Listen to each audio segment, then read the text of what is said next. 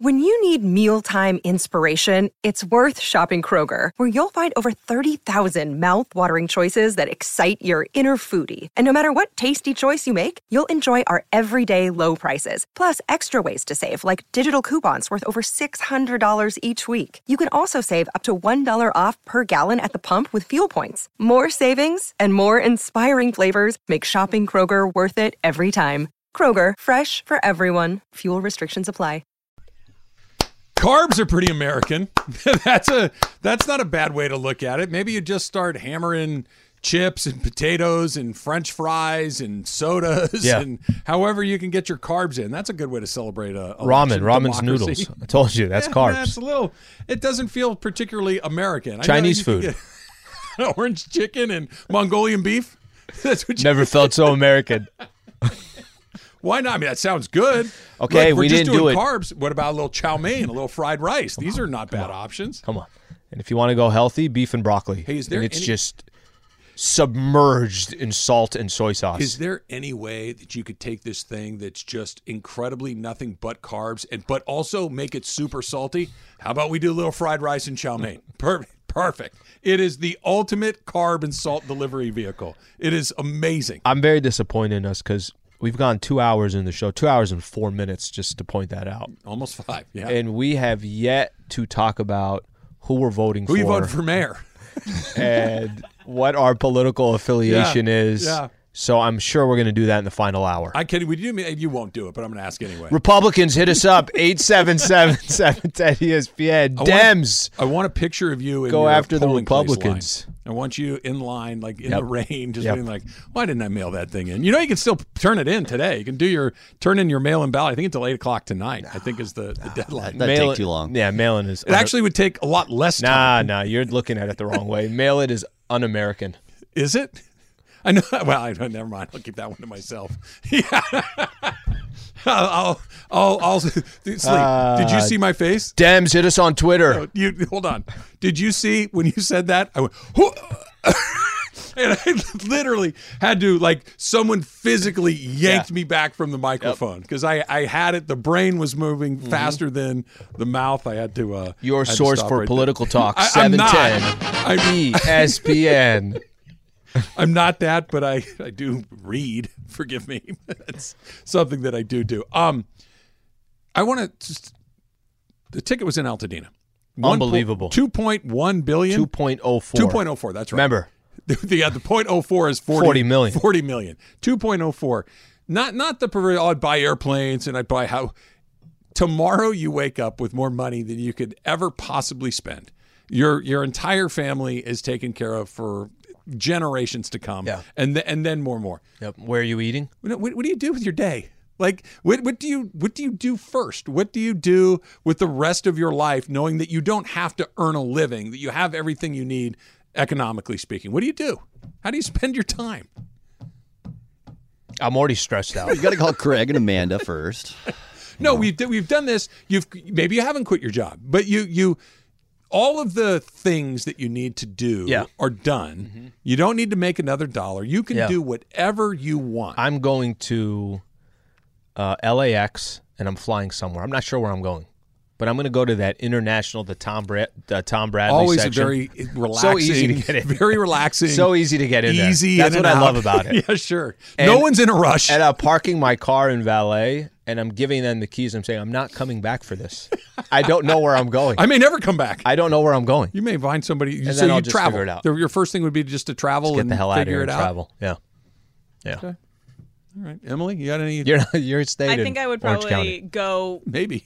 To where I drive down the PCH, find a house that's for sale that looks really nice, and buy something around the water.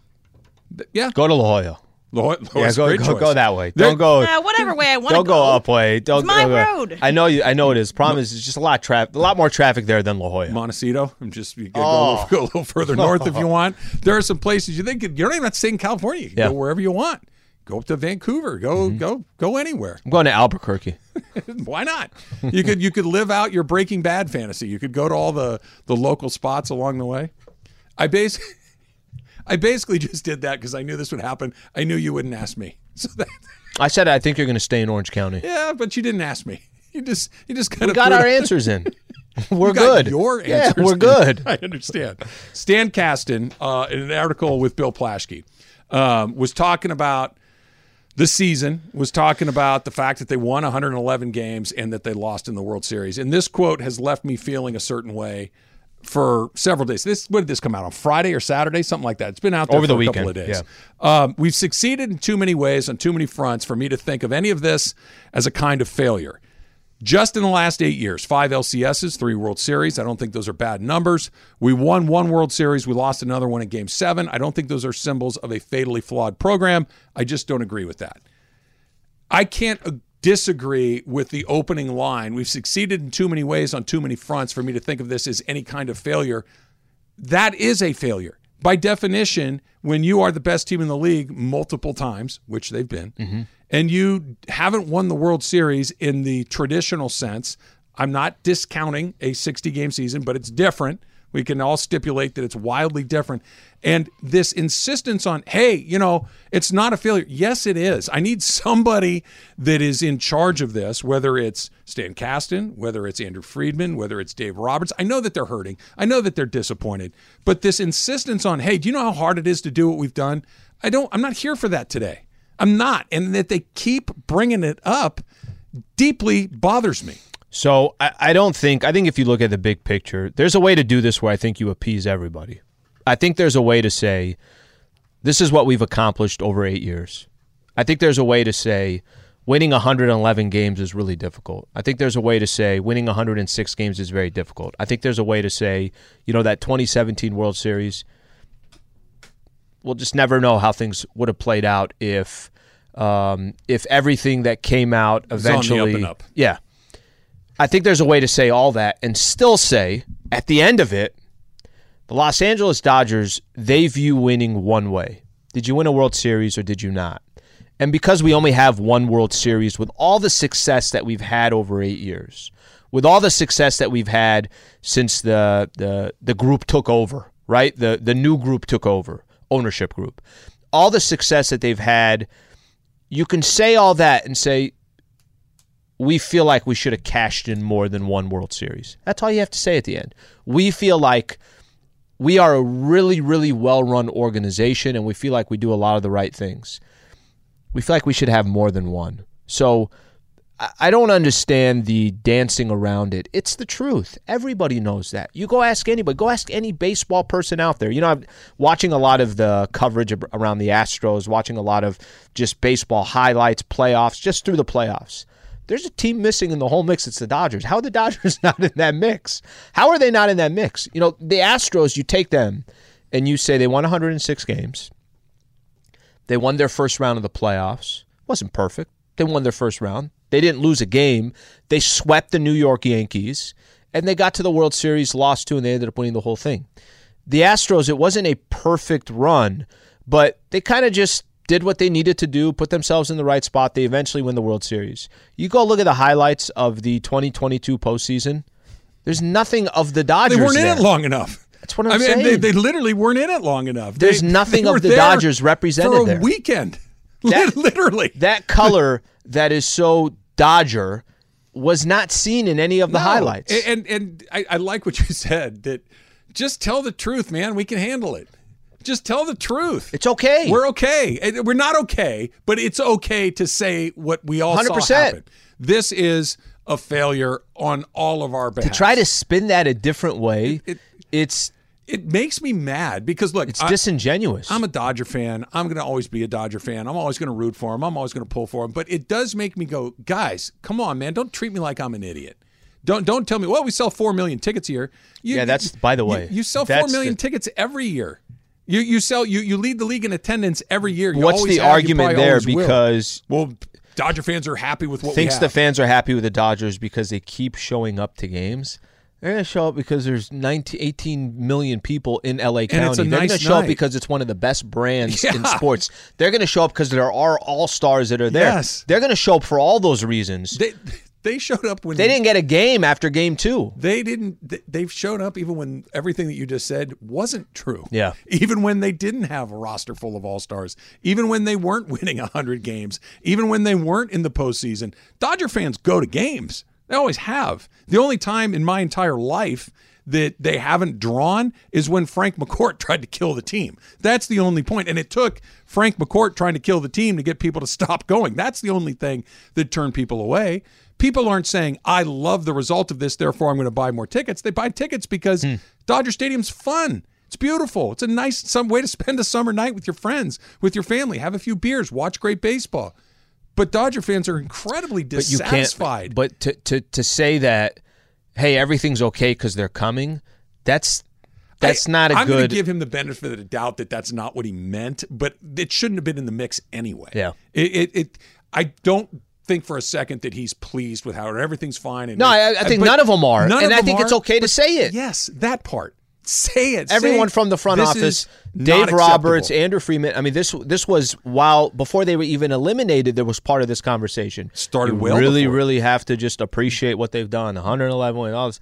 Nobody's trying to knock any of that. What they're trying to say is you create expectations. Once you create those expectations, you want to cash them in. They just haven't cashed them in. The one person who has offered a post-mortem on this season that made me go, right on, was Justin Turner.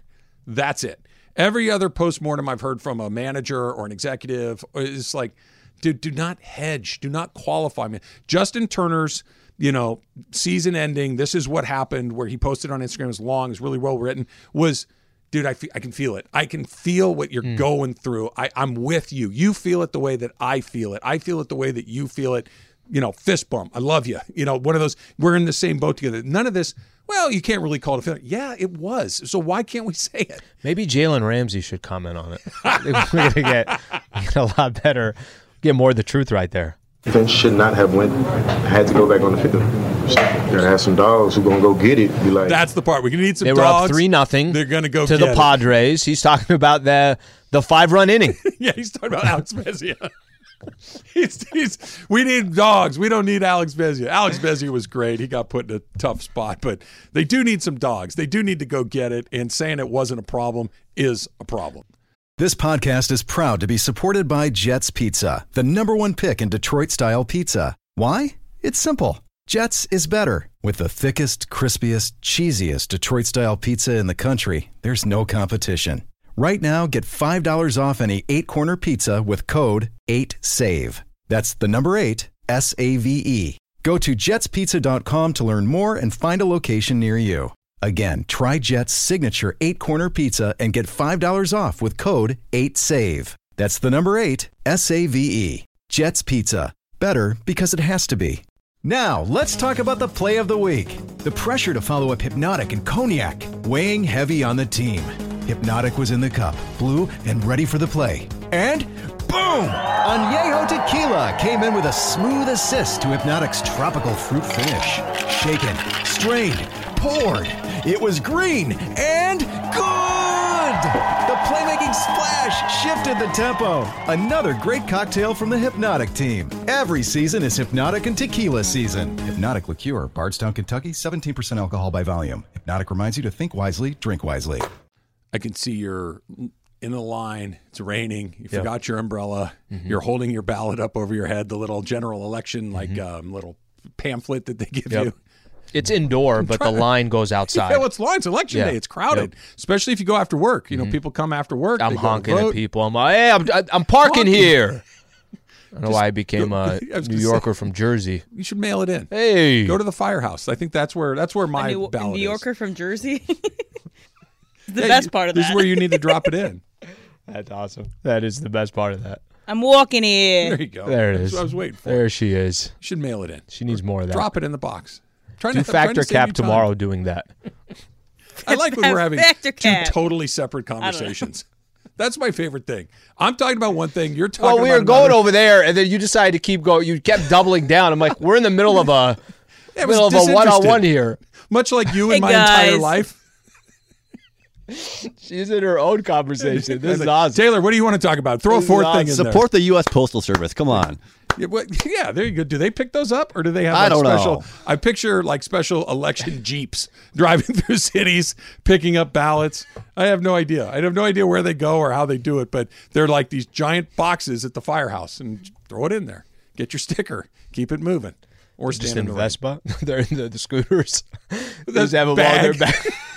Right, a backpack. Maybe it's one of those, like, what do you call it? The one that goes across your body, not the backpack. It's not a satchel. Is that the right word? I don't know. Yeah. Satchel. What if it's Santa and his off time? He goes and picks up everybody's election cards. It's the Bundesliga. They just put it up there. I've been watching this soccer game for an hour. I had no idea what it is. But Giant tire. What's the score? Who's playing? 4-1.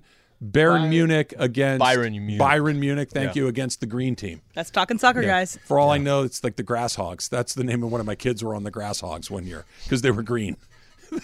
Grasshogs? Yeah, they were the good. So you got to name your own team. It was always like color related. Like you'd be when Kelly was on a pink team, they were the Pink Ponies. It was always one of these. Not like the Grasshoppers, but Grasshogs. No, they're boys, right? The boys don't want to be Grasshoppers. They want to be Grasshogs.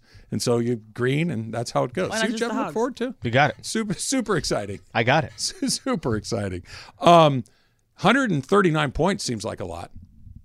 3 straight games where we thought maybe there's an identity of the Lakers with defense. No, that's not happening. 130 against Utah on Friday, 139 against Utah on Monday. And the Jazz have the best record in the Western Conference. They're 9-3. It's disappointing, buddy. Every night it's becoming more and more disappointing. 10 games in, you're 2-8. Did you think it'd be this bad? No, not 2-8. I didn't think 2-8, but I would have thought 3-7 maybe. I'd have taken 4-6, Remember how we were saying just hover around 500? Hover around 500. Who are they supposed to be? Utah is one of those teams. Portland and 2 Utahs. Okay, so that's 3-7. So they're not super far off where you thought they'd be. But that means you lose every other game. Right. And you've played X amount of games at home so far. You would think you get 1 or 2 of those. But what we're talking about, though, is if they are losing the games they're supposed to lose and winning the games they're supposed to win, that's 3-7. They're 2-8. That's kind of the same thing. It's close enough, right? Because to your point, that assumes they lose all the others. It also assumes they'd win all the ones they're supposed to, which they haven't. So they're kind of where they're supposed to be. I think the Pelicans one is the one that probably throws that whole thing off. How so? Just how they won that game. So you're thinking they should be 1-9? Yeah, I don't think that's a stretch at all. It's not. But the point that I'm getting at is 2-8 does not. I can't believe we're here. This is kind of where I thought it would be. It maybe is incrementally worse, but 3-7. I said to you at the beginning, I said 3-12 is looking at those first 15 games. If you're just going on, they probably will or they probably won't. 3-12 was a real possibility. I think they'll be a little bit better than that because they've already banked a couple. You've got Sacramento coming up. You've got three against the Spurs, the Pistons coming up. Pacers, Blazers. That they're bad and that they've accumulated a lot of losses is not a huge surprise to me, but the way that they're losing is. The fact that they're giving up, like you said, 130 plus a couple of times in the last week, that's a big surprise. I think the issue is more than anything else. I don't know, through 10 games you feel like maybe I have a little bit of an idea of what their identity is. I don't have an idea what their identity is. Play some. There was Darvin Ham was asked yesterday, just kind of talking about the loss. He was actually answering something. We'll play both of these. Anthony Davis sounded very – we'll play Darvin Ham first. Anthony Davis sounded very down, obviously, after the loss. Darvin Ham is talking a little bit about the position that they're in. But it's not going to always be like this. We're going to turn the corner. I didn't come here to lose. They didn't bring me here to lose. But there is a process involved where we have to go through tough times. So he continues there. Continues just kind of the theme of taste this right now, remember it right now, and down the road when things start turning around, we could look back at this and say, hey, this was a critical moment. It was an important moment. I'm a fan of Darvin Ham. I really am. I don't know how much things are going to change. I don't. I will say the next 10 games. That's what he was brought here to do? The next 10 games on the schedule, are going to be easier than the first 10 games. Bron, through the first 10 games, looks a certain way. AD, through the first 10 games, looks a certain way. A lot of the times that the Lakers had a bad record these last couple years, it's because AD's not there, or Bron is missing games, or they're both missing games. What if they're playing in these games and they still have a 2-8 record? That's the part that I think is concerning is I don't really know what the identity of the team is, number one. And number two, Bron and Anthony Davis are playing in. They've played in 9 of the 10 games. AD missed 1, Bron missed 1. And they're still 2-8. What is all of a sudden going to change over the next 10, 15, 20 games? I don't have that answer. Darvin better. I mean, that's why he's here, right? I like him too. I think he's a nice guy. I think he's an interesting guy. I like his path to this. But you just said that you thought they were going to be bad anyway. Yeah, so. But not like this. Like, I'm not saying that they got to go and turn around and win 8 of their next 10. That's not my point. Giving up on every time we've talked to him, yep. We're going to play defense. We're going to communicate. We're going to, we're going to do what's in the best interest of the team. Okay, which is why Russ is coming off the bench. All that whole thing. Yep, all of this. They're giving up 130 points a night. Not winning a game. That's not what we were sold. Mm-hmm. And I'm not saying you got to take a bunch of mid-level talent guys and turn them into a championship team. Nobody can do that. Mm-hmm. But I was told they're going to play defense. I was told that they're going to compete. They're not. That's not what's happening. So I think it's fair to look at him and say, why not? This was – I understand. They were losing games 110 to 103. Okay, you just don't have the horsepower. You don't have the guys. It's not happening. Giving up 139 points. It's starting to look a lot like last year, very quickly. But for different reasons, because you just said yourself, the guys, Anthony Davis in particular, has been available. He's played 9 of the 10 games. Is that right? He missed just that Minnesota game. Right, so he's played 9 of the 10 games and played reasonably well, not great. LeBron is playing okay. Okay. So this should be better. Okay. It should be better. We were told that the effort would be different. We were told that the defense would be different. And you're right. It does look a lot like last season, but okay, we changed the coach. That's not really changing anything. We've changed the supporting cast. That really hasn't changed anything. What's left? Listen to AD's comments. Listen to how he sounds. Obviously, it sucks. We don't want to be 2-8 at all. We got guys out. Pat and Lonnie didn't play. Braun, DS has yet to play. Thomas, it sucks for sure. You gotta look at big picture. I mean, it's been 10 games, but still, fairly early in the season. 2-8 is a hard pill for me to swallow. Just listening to him sounds. He's trying to – I feel like he's almost trying to tell himself, hey, it's going to be okay. We'll figure things out. These guys are out. We're only 10 games in, but he sounds also almost defeated in the first 10 games of the schedule. It didn't sound like anybody that's – he wasn't even buying what he was selling. He didn't believe what he was saying. That sometimes you can tell yourself – like when we were doing the Rams thing a minute ago, right? I know it's like, hey, no, they could beat these guys and they get a good hit, but in your heart of hearts, like, they ain't having it. They don't have it. That's what that sounded like to me. Not just a guy that's going through a tough stretch where you're 2-8, but a guy that also knows I've been in this league a long time. Is there light at the end of the tunnel? And right. I know that the guys that I just mentioned are not going to change this, and that's the part that I think is the entire rest of this season. What do you do with this year? What do you do with next year? When do you decide that this is unfixable, that trying to build with this will never work, and we need to go to the next thing? That's and I'm not saying it's an easy call. It's a hard call. Well, that's what they're paid to do, is to make those decisions. Right, but this idea of trying to fix it on the fly, we've been trying to do that for a while, and you just said it yourself. This feels a lot like last year. Well, this is a different group, more or less. And it feels very similar. So, change the pieces around the side again and get the same result. The feeling again of last year is you're walking into the fourth quarter and you're like, yeah, this isn't a game. Doesn't it feel like that again? That's what I'm saying. That's what I'm saying. That's the feeling I'm getting from last season is you walk into the fourth and it's not a game. So is it a wrap? And if so, what do you do coming up next? How do you take the next 10 games? And if you get something similar to that, where do you go from here? That's coming up next. It's Travis Lee, 710 ESPN. Robert Half research indicates 9 out of 10 hiring managers are having difficulty hiring. If you have open roles, chances are you're feeling this too. That's why you need Robert Half. Our specialized recruiting professionals engage with our proprietary AI to connect businesses of all sizes with highly skilled talent in finance and accounting, technology, marketing and creative, legal, and administrative and customer support. At Robert Half, we know talent. Visit roberthalf.com today. 10 seconds on the clock. How many things can you name that are always growing? Your relationships, your skills, your customer base. How about businesses on Shopify? Shopify is the global commerce platform that helps you sell at every stage of your business. From the launch your online shop stage, to the first real-life store stage, all the way to the did we just hit a million orders stage, Shopify's there to help you grow. Sign up for a $1 per month trial period at shopify.com/network, all lowercase. Go to shopify.com/network now to grow your business. No matter what stage you're in, shopify.com/network.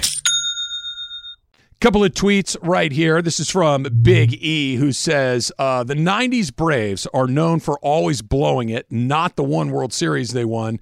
The Dodgers are on that platform right now. They're known for a COVID World Series and getting cheated on in 2017. That's awesome. That's exactly right. They've had this unbelievable run of success, which is what Andrew Friedman and Dave and Stan Kasten are talking about.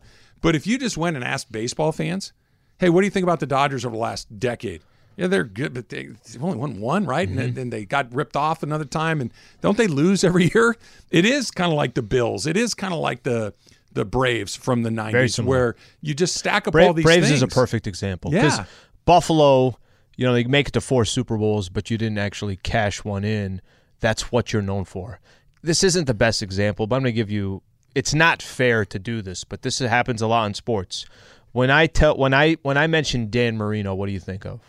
That he didn't win a Super Bowl, which is unfair. It's ridiculous. It's same thing with Charles Barkley and all those guys. But it's every time. Yeah, you know when you watch, you ever watch NBA on TNT, and there is or Inside the NBA, and Shaq will do something along the lines of, I won 4 championships. Right. You didn't win one, so you can't have a conversation about this. Yeah. How would you know? Right. And the only reason why I use that as an example is it is unfair to – I understand that kind of the idea and the concept, and maybe this is where the front office comes from. It's unfair to look at a Dodger team that has been so successful and to say, hey, you're unsuccessful. I'm going to give you an example. Somebody that lives in – you know, it's like they went out and their business they were so incredibly successful in their business, and – all of a sudden, their corporation is worth X amount of dollars, and them and another company were competing. But the other company actually makes more money, and this company is incredibly – they're worth $1 billion, and somebody's saying, yeah, but you're second to Apple or whatever the case is. It's almost like the Dodgers have been so successful, there's only one option left. You won it or you didn't. And that's maybe they feel like that's not fair, but I think that's the reality of the position that they've built themselves. It's probably not fair, but who cares? Life isn't fair. A lot of things are unfair. This is sports. We're not in it for a good try. We're not in it for, well, you got really close. Mm-hmm. And look, if you're the Seattle Mariners and they go to the playoffs for the first time in a decade and a half, 20 years, whatever it was. You're the Padres. The Padres are a good example. Hey, that is a good Dodgers. Season. It's a good season. Mm-hmm. Even if it wasn't the Dodgers, even if it's the Marlins, you got in, you beat somebody, and you had a nice season. Noise. The Mariners had a good season. They did. They beat the Blue Jays in that opening round. They got beat by – they had a good season. The Dodgers are held to a different standard. The Yankees are held to a different – the Lakers are held to a different standard. The Dallas Cowboys are held – there's just a handful of those teams. And the Dodgers are in that handful. And the constant trying to recalibrate. No. What we've done is I understand the degree of difficulty, but stop, man. Stop trying to sell me that. I don't want to buy it. And that's the other thing. You got to, know your fan base and know your audience. Literally no one will buy it. Guys and Emily. I think, Emily, are you okay with the colloquialism guys? Does that include you? That's okay with me. I think so, too. Okay, so guys and Emily, if you won the Powerball, would you break off at least 1,000 to your close coworkers? Not something that'll change their lives, but just a little something. Would anybody do that? That sounds very reasonable.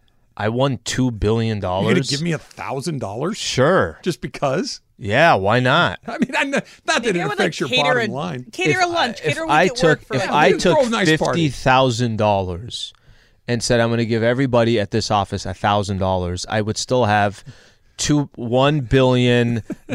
Just think about how nothing that is. I understand, but for what? Just to do it?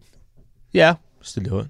But 1,000 also doesn't seem like a lot. That's what I mean. That's what people would say. They just say, oh, he's a cheap ass. 1,000, that's it. Yeah, exactly. Like nothing. It's like, well, it's his money. He can do with it whatever he wants. They don't need to know about it. You got to chip him off $1 million at some point to make feel it a little Taylor, bit. Taylor, I give you 2,000. I'm not giving Trav 1,000. I'm giving you his 1,000. I don't get that. I would, first of all, that's why you don't tell anybody you won. Because it wouldn't just be coworkers. Oh, no, it'd be everybody. It'd be everyone that could ever possibly find a way to get in front of you. You go to the grocery store. Hey, man, You don't understand. It just, and now I got to buy. It, I guess it doesn't matter, but I don't know. It feels weird. Don't tell anybody. Yeah, I'm going to keep it to myself. Altadena. Keep it quiet. Yeah. Somebody's going to find out. Alta freaking Dina. 10 miles from here? 12 tops? Not far. Solomon in Lake Balboa. Solomon, you're on with Trav and Slee. What's up? Hey, guys. You know, I hope I'm not changing track here. I know you've been talking a lot of baseball, but I wanted to just bring this up about the Lakers, and maybe you can respond.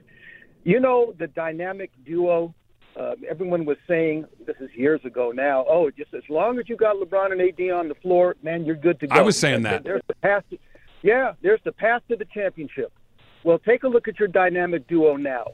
You got a 38-year-old LeBron. Not the same duo. Every year of those legs. His three-point shots hit the rim. He's not as explosive to the basket. That guy is not lead. That's not 28-year-old LeBron leading this team to a championship. AD is not an aggressive, scrappy player. He's not a leader. He disappears in games, you know, especially in crunch time. There's your dynamic duo. No one in the NBA is afraid of the Lakers right now. What you guys say, and where do you go from there? Solomon, he brings up an interesting point, Al, that when you and I were on the air after the Lakers won that championship against the Heat in the bubble, I remember specifically saying what he's referencing. And this, look, who's coming back? Who's going to be here next year? And all. And I remember saying exactly what he said. Look, if you have LeBron James and AD, you can figure out the rest. That presupposed, though, that LeBron would continue to be excellent, which he has, but it also presupposed that Anthony Davis would continue to be one of the 4 or 5 best players in the league. That's the part that LeBron's aged and is not the guy that he was 4 years ago. That's clear. But he's still reasonably close to it. AD's the piece that's changed. That he's gone from the second, if not best player on a title team to a guy, I just don't know what I'm going to get night to night. That's the part that's changed. It's not like you have those two guys still at that same level. One of them is in his 20th year, and the other guy's just a different player. I think there's more to it as well. I think that if you look at teams that are successful right now in the NBA, Trav, they're a really good team. You know, I'm watching the Utah Jazz, 2 of the last 3 games for the Lakers. The Utah Jazz. The ball's moving. It looks like there's joy. There's guys making the extra pass. They don't have a star. Lauri Markkinen's not a star in the NBA. He averages 22, 23 points. And the only reason why I use that as an example, we might be just kind of also coming towards an era of basketball where 2 really good players might not be enough. What you might need is, I got to make sure that I have 5, 6, 7 guys that just play good basketball together. Lakers don't have that combination. Remember, I'm going to use this as an example. That championship year, where it was LeBron and Anthony Davis. Nobody's trying to discredit that. But there was always other guys that KCP got a roll. Kuzma, you're doing your thing. Dwight Howard, you're great off the bench. Rondo, damn, there are times you can have the ball in your hand and go. Alex Caruso, JaVale McGee. There was a team. You know, and it seemed like things were connected. If you look at the best teams right now in the NBA, it's not just one player that you're dependent on. That they got multiple guys, and Lakers don't have multiple threats. They don't have that we make the extra pass, that it just looks like good basketball. We're all on one line. There's a lot of that missing. Let's try another one. Let's go to Long Beach and Pedro. Pedro, you're on with Trav and Slee. What's up? Pedro. Name was Alfredo, by the way. Sorry, Alfredo. Hey, just a real quick, Trav, I think this is where you're wrong. LeBron James is supposed to be the leader of this team. It's not Russ's fault. I believe it's LeBron. Every player that's left the Lakers has improved. And then Anthony Davis, if you notice, his shooting has gotten worse from his New Orleans days to as he is as a Laker right now. He still tries to play like a guard. I know he grew 6-7 inches from high school to now. But if he doesn't change his ways, he's going to be the fragile glass that he is. The Lakers are in trouble. They need if those 2 important picks are so important to the Lakers, they might as well get rid of those 2 picks or keep those 2 picks and build and trade LeBron and AD to build for the future. If those 2 picks are that important, not to improve the team now. Okay. Alfredo, are you still there?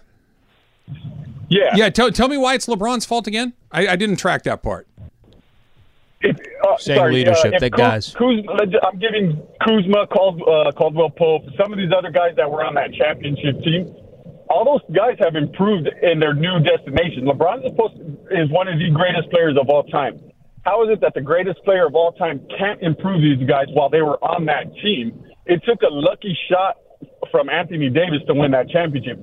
And that motivation for that championship was all about Kobe, and they had something to prove that year for Kobe. They don't have that fire in them no more, and that includes Russ. Russ is a lot to blame for this, but he's not the ultimate blame. It's AD and LeBron, and if you can't get rid of them, that team's in trouble. It's not just Pelinka. Thanks for the call, Alfredo.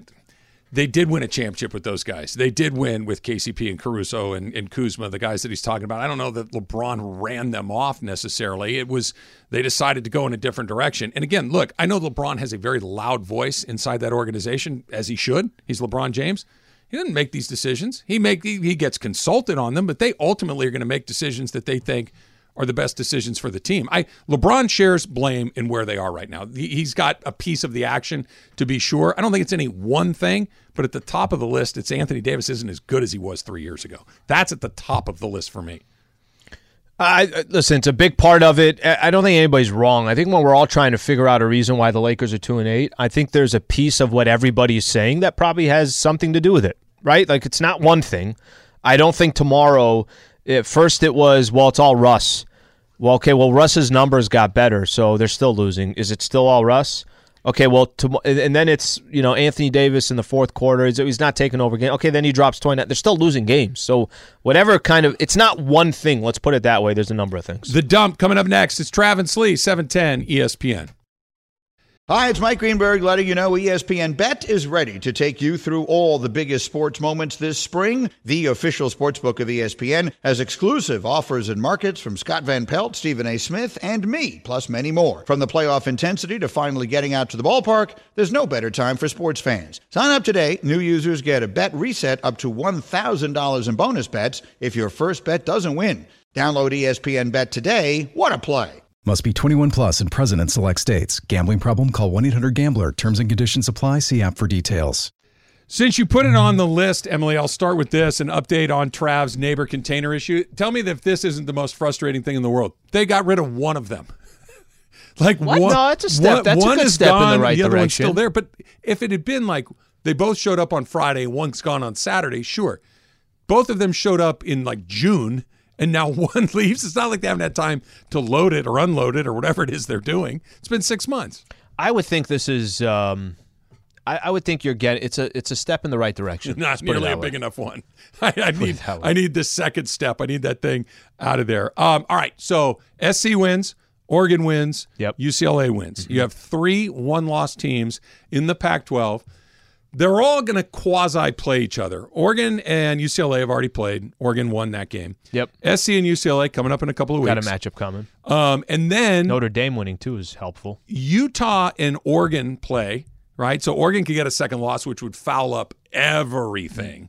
But if they can beat Utah, which they both favored to do, and now you get SC or UCLA, who's a one-loss team at that point in the Pac-12 championship, the winner of that game has a really good chance of sliding into one of those Final Four. Now, you'll get Georgia and get your doors blown off, but you might get into that Final Four nevertheless. I'm trying to think here. I have a difficult time thinking that, and it could happen, you're right, because even Ohio State, Michigan, these teams got to play each other. Yep. You're going to have the SEC championship. I don't think the Pac-12 deserves to be in there in that top four, even if everything played out or laid out for an Oregon. Oregon would have one loss. They got blown out by Georgia. That'd be their one loss.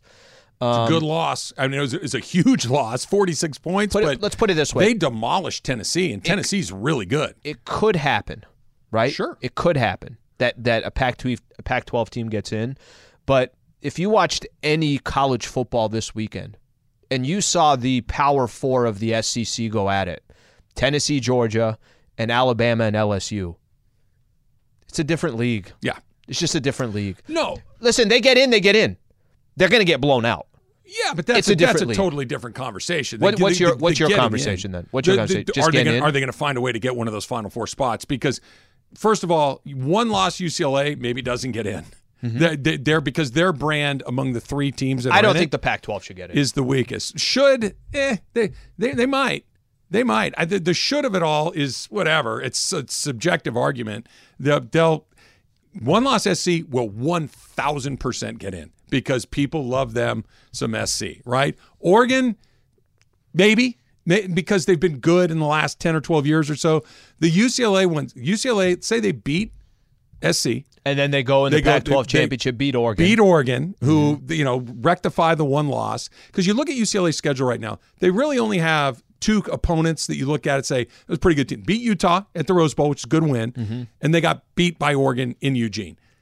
The rest of their games, so they beat SC, I think it'll count as something, but I don't know if they get in just because it's like, UCLA or a one-loss Tennessee. I'm rooting for the Pac-12 to get in. I don't feel like they will get in. It's an interesting – Oregon may be the one that you can make the strongest case for because they lost to an SEC team and they beat all the other Pac-12 teams. That's the only one that I could see potentially happening. None of those teams. If Georgia's going to be the top dog, and they are, then nobody's beating that team. Tennessee is really good, and they got steamrolled. And Tennessee needs a game where they're at Tennessee. That's how they beat Bama. Yeah. Right? Like you need things to line up. Well, now it's out of their hands. They're not even going to get into a conference championship. They just got to go win the rest of their games and hope that it gets even weirder than where it has to this point. A Wisconsin man set the world record for most golf holes played in a year. He played nearly 18,000 holes. That's nearly 49 holes a day. Al, you know that I love to play golf. Yeah. You know that it's something that I look forward to. I've even been known to double dip on occasion. So you're playing almost 3 rounds, probably like 2.5 rounds a day? Yeah. No. My God. After the first round, always fun. What is your job? Playing golf. The second round is good for about 6 or 7 holes. And then you're like, yeah, no, I'm done. It's time to go in. It's time to have a couple of vodka crans and see what comes up next. I did the miniature golf last week. I pulled a hammy. Pulled a hamstring. Mattress Mac. If you don't know who he is a furniture retailer in the Houston area who put a $10 million bet on the Astros to win the World Series, and he just cashed a ticket sleeve worth $75 million. It's believed to be the biggest sports betting payout ever. There's a lot of pieces on this dude right now that's just kind of explaining his backstory, how he involves his company, how much he gambles on some of this stuff. Right. 75 mil. He's chump change to whoever wins the Powerball. 1.9 jackpot. By the way, I was wrong about Powerball. Apparently, they're $2 a piece. $2 a piece? So I'm going to get 2.5 tickets. Yes. You want to go in on that fifth one? No. You can buy 50% equity. I'm out. In one of my tickets. It's only $2. A buck. I only need $1. Come on, give me $1. What if it hits? No. Well, I'll say it hit on one of the other tickets anyway. We'll do it like that. Magic Johnson gets yet another championship ring. 10 NBA championships. It's cool to see his 5 as a player, 5 as an owner. World Series ring with the Dodgers. WNBA championship with the Sparks. And now an MLS championship with LAFC. Magic's got whatever the winning touch is, Magic Johnson has more than anybody else in human history. I'm surprised there aren't 40 franchises calling him this morning and saying, can you invest? Take a piece. Take 1%. We'll give it to you for nothing. Just take one small bite of this, and we just want your mojo in the building. Let's do a little super crosstalk. Woo, woo, woo, woo, woo. All right, May. So once in a blue moon, you and I will text each other, but we don't send each other a million texts. No, we do not. But I set you on Saturday afternoon. I'm watching the LAFC game on TV, and I knew that you were there. And I said to you, I forget exactly what I said, but is this even half as good as it looks on TV? Because the experience on TV was so exciting and so riveting. I can't imagine what it must have been like inside. Well, I mean, those fans just never quit. Never quit. And it was because it was a roller coaster, right? When we felt that we were in extra time and Gareth Bale pulled that off and the place went absolutely nuts. And then PK, the goalie, gets hurt, and all of a sudden you've got John McCarthy, a goalie. And I mean, it was amazing. It was a game that had everything. It's one of the coolest games I've ever been at, regardless of sport. That's what I was going to ask. I was curious because, I mean, to think of all the different sporting events you've been to and to see all these championships in Los Angeles. And, you know, I kind of find this crazy that when LAFC became a team, they're here in Los Angeles, and an MLS team, did you ever think, like, hey, this thing could get, maybe in 25 years, it can get really big. it can be a really big deal here in LA. Were there moments you're at the stadium just saying like, damn, they really did. Well, I had that experience when I was the Falconer, right? So that made me just love the team and it was one of the, I mean, it was a life highlight to be the Falconer and to have that thing, you know, on your end take off and fly around. I mean, it was amazing. And then Will Ferrell and the ownership group and Larry Bird, who's like the big owner. I was down on the field this year talking to Larry, great guy. He was talking about, you know, what transfers they were going to work on. I mean, just all round fantastic. And by the way, the MLS Cup is coming in here today. I know. It should be here shortly, so we're excited to see that coming up in a little bit. But I want to go back to what Al said. Is Ireland there or no? John, are you there? Yep. Oh, there you are. There. Did you get a chance to see it, John? Oh, yeah, whole thing. Watched the entire game. Matter of fact, I texted with about 3 minutes to go that I think it's the best soccer game I've ever seen. And what's weird is I tweeted that. Here's what I tweeted. This MLS Cup final might be the best soccer game I've ever seen. Just ridiculous drama. I've been convinced that it's been over 3 times. Going to a shootout now between two goalies who are friends in front of the 32-52. This game will be talked about for years. Now, part of this is because it's Twitter, and Twitter sucks, and everybody on it is miserable. But the blowback I got was stunning. It was, this isn't real soccer because Gareth Bale is at the end of his career, and these aren't elite players. None of that has anything to do with how great the game was. I didn't go out and proclaim that the LAFC is going to go to the World Cup and compete. Right. But boy, soccer fan is a little red-assed, is a little chippy. Well, a lot of Galaxy fans got pissed off on my timeline. A lot of Galaxy fans are like, "Well, yeah, we won championships, and you never talked about us." Good for you. And I would say, and that's fantastic. I don't think we ever had the Galaxy. On yeah, exactly. Right. Whenever the Galaxy, they never invited me to have their bird on my arm. You know. Well, and what they did. If all it takes is a bird on an arm. Bird on my arm, and I'm like, go. I'm in. Let's go. But this goes back to Mace, did you notice who was the Falconer on Saturday? Yeah, Magic Johnson. It was Magic. Yeah, it was Magic. It was really cool. He's a minority owner for this. Well, I was going to say, look, if you get Magic in your ownership group, good things happen to you. I just read it off, all the championships that he's had. But, Mace, go back to what Slee asked you there a second ago. You were in the house for the Super Bowl not that long ago. Correct. You went to Arlington for the World Series. I was there for the Dodgers World Series. Right, so you've seen a lot of them very, very recently. 2010, I was at the Lakers championship. Over the Celtics. Okay, so you have a pretty good resume. I've seen them all now. And there's no such thing as the Mace curse, clearly. There's no such thing as the Mace curse. Yeah. Mace, serious question. Yeah. You and I have always said the best game we've ever attended in person was Texas USC. No question. Vince Young pulled it out at the end. Yes, no question. Was this better than that? God, this time we won. The good guys won this time. I think it's in the conversation. It's definitely in the conversation as just a great, great sporting event from beginning to end. And a lot of it is the fans. The fans at that place, and if you've not been to Banc of California Stadium, it is the first time I ever saw the stadium, I thought, oh, no, this is something real. Yeah. Because it is a beautiful stadium. It really is. And it's a great experience. Perfect size. Yeah, 22,000 fans. It's like really, really. It's up there, John. It's in the conversation. It was really cool. And by the way, thanks to Sam Pines, our market manager, because at the very last minute he came through with a ticket. I'm like, oh, thank you, Sam. That's a heck of a hookup. Yeah, that's an unbelievable that they were able to create. Like we're talking about, whether it's the stadium, whether it's the 32-52, whether all of the little touches that are going to determine whether or not something is good or special. Right? Yes. You build a new building, it's going to be good. You put together a new team, there's going to be some level of excitement. But to go from that to you've nailed the colors. You've nailed the stadium. You've nailed the integration with the city. You've got the superstar and Bala. You've got an ownership group that is incredibly appealing. Yep.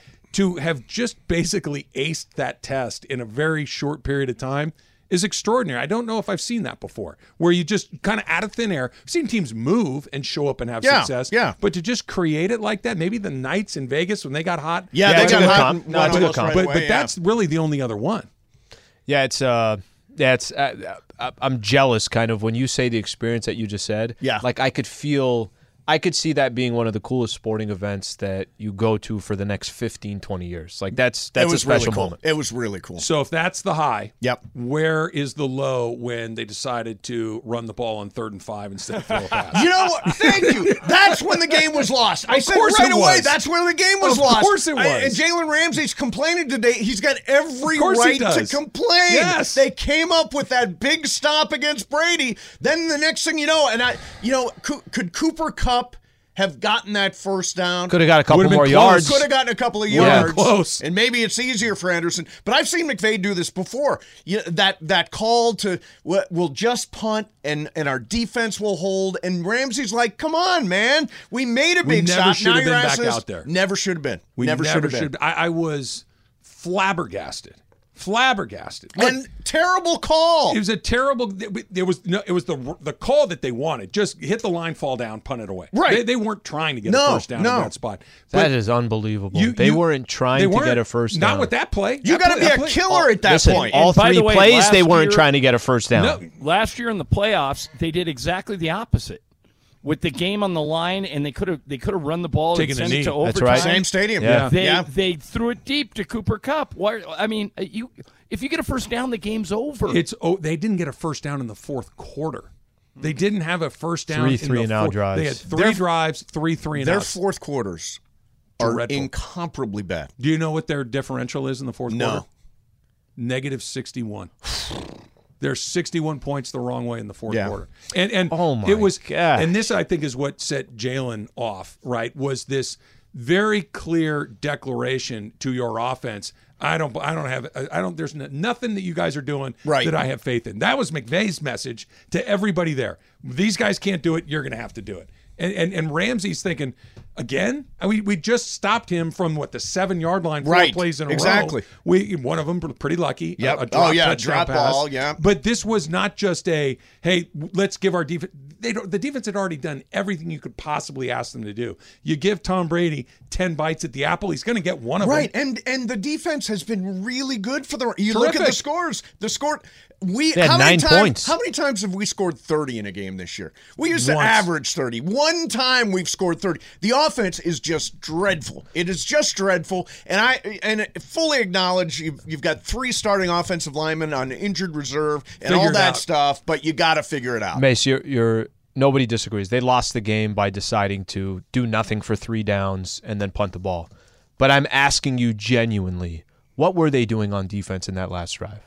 What were they doing on defense in that last drive? They fell into the classic prevent trap. Right. Prevent, but they didn't even do that right. The prevent defense is you give them the middle of the field. Yep. You protect the sidelines and keep everything in front of you. No timeouts. They didn't protect the sidelines. The problem was the first play. And it was a 30-yard chunk. It was a 28-yard chunk that took 7 seconds off the clock. They gave them, and all of a sudden they're there. They had to go 60 yards, right? Where they started their drive, you needed a 60-yard touchdown drive. They got half of it in one play. In about 12 seconds. It went like that. It was they blew it there, but I know that you keep it. The defense had nothing to do with them losing that game. The offense lost the game, but that last drive made no sense either. Yeah. You can't ask somebody to throw a perfect game.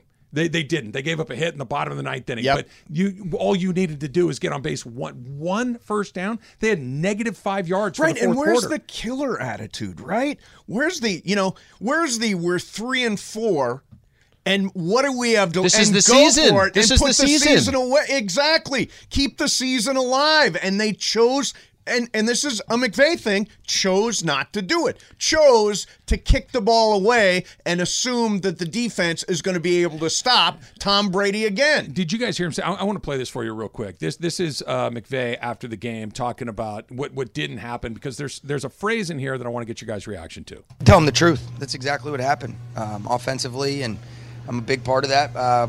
We didn't do nearly enough to be able to win the game. Defensively did, and that's the hard part about sports, and that's what's so unique about football is you got 3 phases, and they're on the field at different times. We got to be able to stay connected, but there's no doubt about it. The offense, and I'm incredibly responsible for this, and it's a tough pill to swallow, and yeah. He goes on to say that we need to make changes. We need to make – what changes? Yeah, what changes can you make now? What are you going to do? It's, this isn't – college football where you activate your freshmen and say, all right, my seniors aren't getting it done. Let's get the thing started. Right. This is what you got. These are the players that you have. What do you do differently? Let me ask you a hypothetical.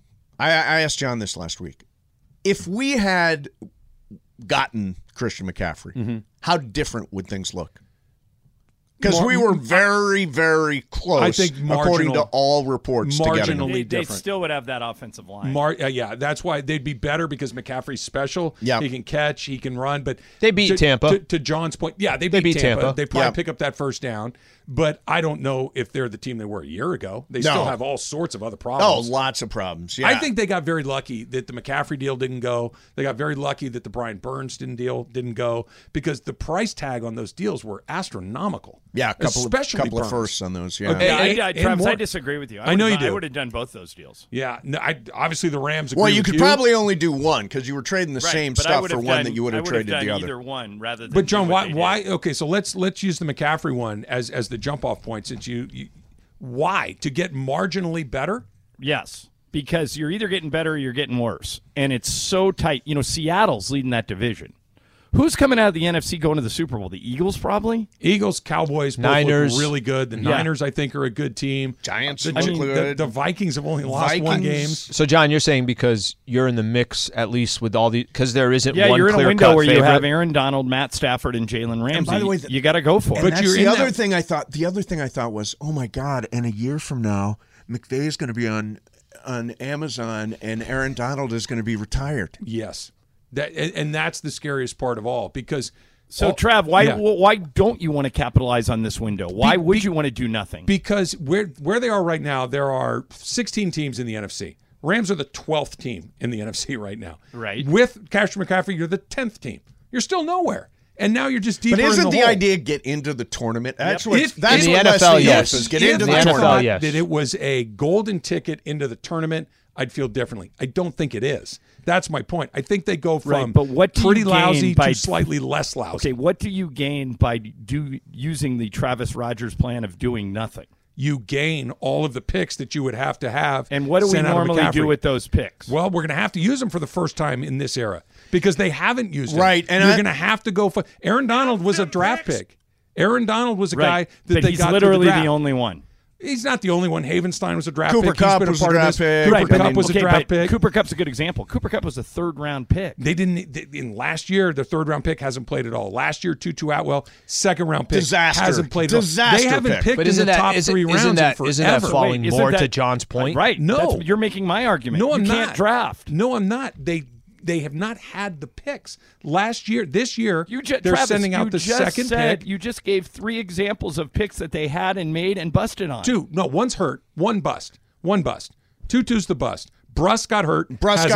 Torres, whatever. Right? The other ones, they didn't have the picks, John. This year, they'll have a second-round pick. They'll have a third-round pick. No four. They'll have a five. They've found guys down in the draft. They found John Johnsons. They found Troy Hills. They found some guys to be able to do some things on this team. You can't never pick. Yeah, I was talking to we watched the game yesterday, obviously, and I was so pissed off afterwards. And Juan was like, well, this is the price you pay. I'm like, is this the price you pay for pushing all your chips to the middle of the table over and over and over again so that you don't have the depth to survive a bunch of injuries?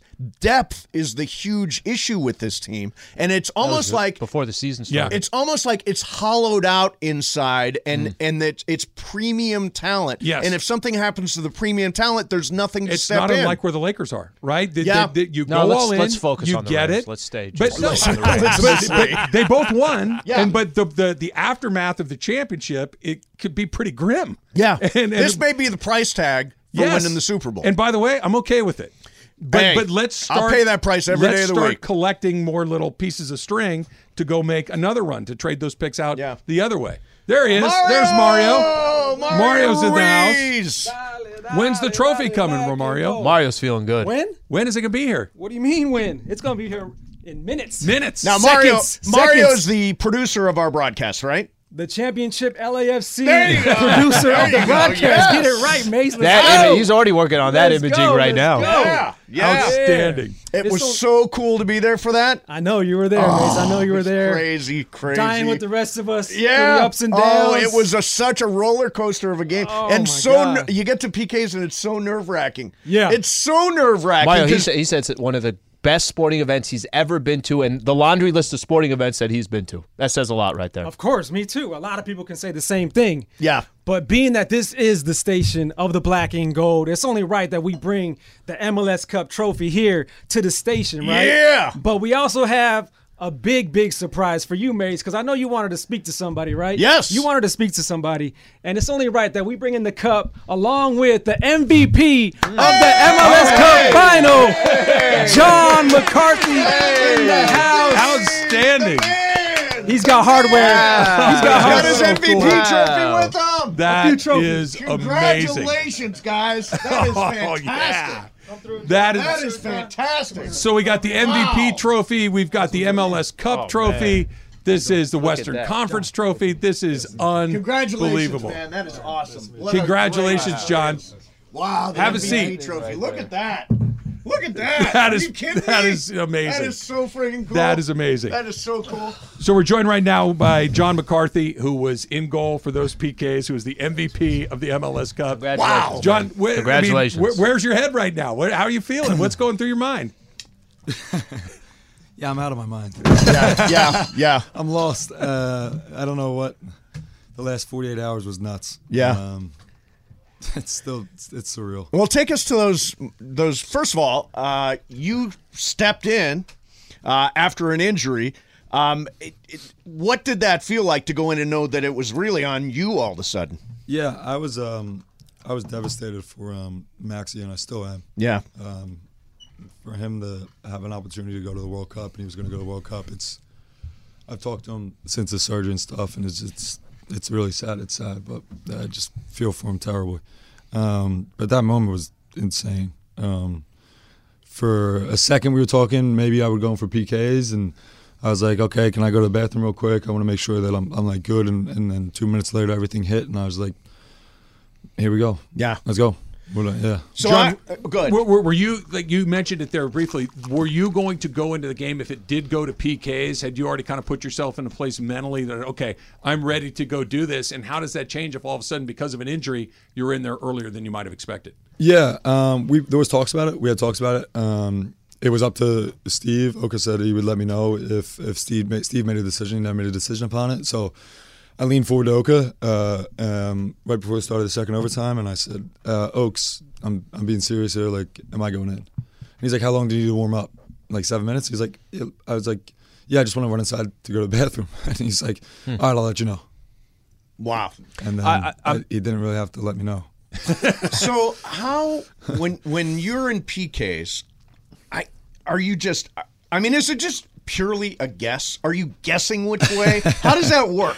So everyone knows there's like video out there. Every club, every league uses the same database and stuff like that. So that we did watch video on the guys that could have been taking PKs or could have been on the field at times. But Oka came out to me before PKs and he just goes, "You want the sheet?" I said, "Nah, I don't want the sheet," because it would have showed it. And he goes, "Okay, what are we doing?" I go, "I got a good feeling. Let's just." So go. You didn't look at the sheet after since the game started. Didn't look at it. Do you make your decision before the ball struck? You're saying, "I'm going left, I'm going right." Do you make it long before the ball's ever kicked? Yep.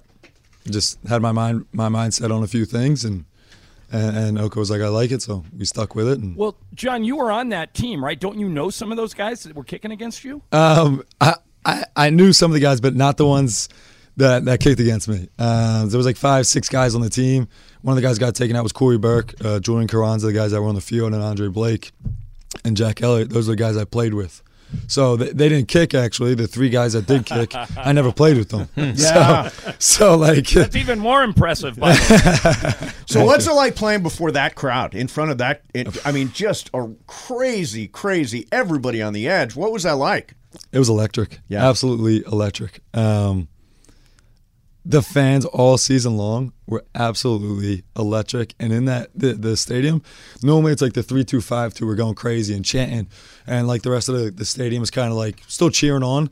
But everyone in that stadium was doing the chants on that day. And it was like an echo from side to side. And it was like, it's like a deafening, numbing like feeling. Like you get the chill. I get the chills thinking about it. LAFC goalkeeper John McCarthy joining us here in studio. Of course, LAFC is your MLS Cup champion. It took place on Saturday afternoon. Like you're talking about, the place is just rocking. It's going crazy, right? The 3252 is doing their thing, but it's the whole place.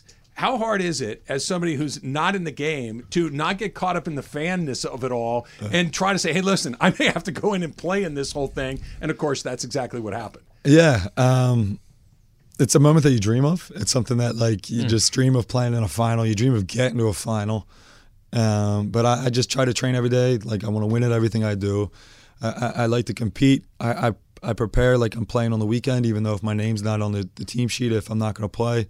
So I just hope my preparation was right if the time did come around and good things happen. I'm curious just when that first penalty kick misses, does it change, like as the penalty kicks are going, does it change your strategy? Does it change your, hey, now we're in a position, all I got to do is, if my guys start hitting theirs, we're going to win this thing. Does it change anything as this is progressing? No, I just hope it instilled maybe a little more confidence on the guys, not thinking we're down one. You know, it was kind of just like, oh, we're even. Like, we're back to, there's at least four more guys. So, like, you always pick five shooters because it's normally like a five round thing. But I hope that it just instilled a little bit more confidence in the next guys coming up. Like, hey, if I score, we're good. You know, just pick your spot and go. For me, it was just like, hey, it went over great. You know, we're back on track. Hopefully I can save one. And I felt really bad for Hogsdag, because of how he slipped, and like, so I just tried to walk over to him and just like, hey man, pick it up. It happens. John, I thought watching the game that game was over three times. When they scored, I was just going to ask you, when they scored before Bale got the equalizer late, was your head of, okay, it's not our year, we're probably going to lose, and then the place just erupts? Do you allow your head to go there, or like fans do, or are you always thinking that your team's going to pull a rabbit out of the hat? A game's not over till it's over, but when I made the save and I saw Jack Elliott's long leg, like somehow like do go-go gadget and like tap it in, I was like, no way, we're a man down. He just scored with like 6-7 minutes to go, whatever was left. That's how like this whole moment is going to end. Like, yeah, I couldn't believe it. Like, and then, like I said, it's not over till it's over. And Gareth, with 2 minutes to go, whatever it was, just absolutely rises up and just dunks on him. Yeah, you know the like thing. He does. Like that. That's another moment you dream of. Like right. The stadium erupts. Like they're crazy. You know the thing that's so weird about that situation is that it's in extra time, and you don't know exactly how long extra time is going to be, so you don't know how much time you have to get the equalizer. Yeah, the clock stopped. You so don't you're see looking, time you're looking at it. You're like, oh, I don't know how much time do you think is left. Yeah. Exactly. And there was 9 minutes of added time in extra time. Right. Like holy crap, man! Holy crap. Do you remember being on that stage? Do you remember? I mean, when I've had like crazy moments in my life, I don't even remember. I'm like unconscious. Do you remember being on that stage and all the stuff that happened afterwards? Yeah, the more it's talked about and not just like thought about, I remember it. Like I remember standing there and screaming at Carlos and throwing beer and water at the owners, and like it was crazy. Like, you feel like you're on cloud nine, and that's what cloud nine felt like. And then Carlos walks up, and we made like a little tunnel for him, and we're all screaming. And then he lifts it. It was like so many emotions. The tears of joy, like you can't describe it. You cannot describe that. So, John, what do you do now? I mean, you won the cup. You're the MVP. How do you celebrate? What do you do for the next weeks, months? Obviously, there's always another season coming up. There's more matches to be played. But how do you just kind of soak all of this in? You just try to soak it in. Like, I don't know how you do it. I've never done it before. This is my first time. I haven't lifted a trophy since I was 15. Just trying to enjoy it. I really want to see a lot of my family and friends back home. My phone was still going nuts with people calling and texting me. That's I just want to enjoy it with the people that were like we enjoyed it the last 2 days with the team, so that was crazy. I want to go see Maxie. I want to have a good moment with him. And then family and friends, couple more good nights, I think. And then you gotta, like you said, there's all next season. You gotta kind of get back into focus at some point. And I think that'll just be day one of preseason. It'll kind of reset, and hopefully when I get that ring, it'll settle in a little bit. Awesome. Yeah. Well, listen, I got to be there. It was one of the great sporting events I have ever attended, from beginning to end, roller coaster up and down. And me too. You. And I mean, so thank you for that. Unbelievable. And thank you to the LAFC. Congratulations, man. Unbelievable game. Congratulations. Unbelievable performance. Incredible. Congratulations, man. Thank you. I got like tears thinking about that. You have well earned. Yeah. Awesome. Well, you're not the only one. Well deserved for sure. That's John McCarthy from LAFC. Congratulations one more time. Mason and Ireland is coming up next. Slee and I'll see you tomorrow. Thank you, guys.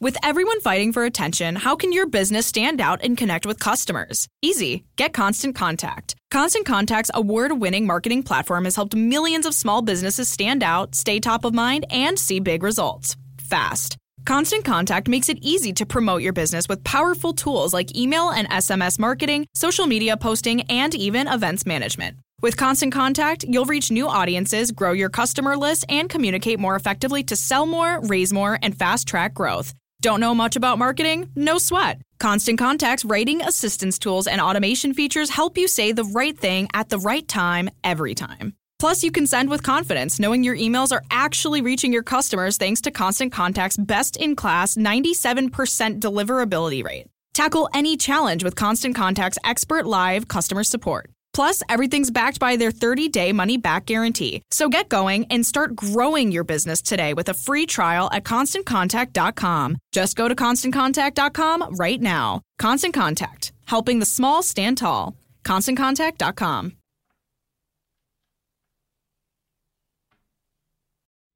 Robert Half research indicates 9 out of 10 hiring managers are having difficulty hiring. If you have open roles, chances are you're feeling this too.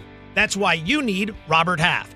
Our specialized recruiting professionals engage with our proprietary AI to connect businesses of all sizes with highly skilled talent in finance and accounting, technology, marketing and creative, legal, and administrative and customer support. At Robert Half, we know talent. Visit roberthalf.com today.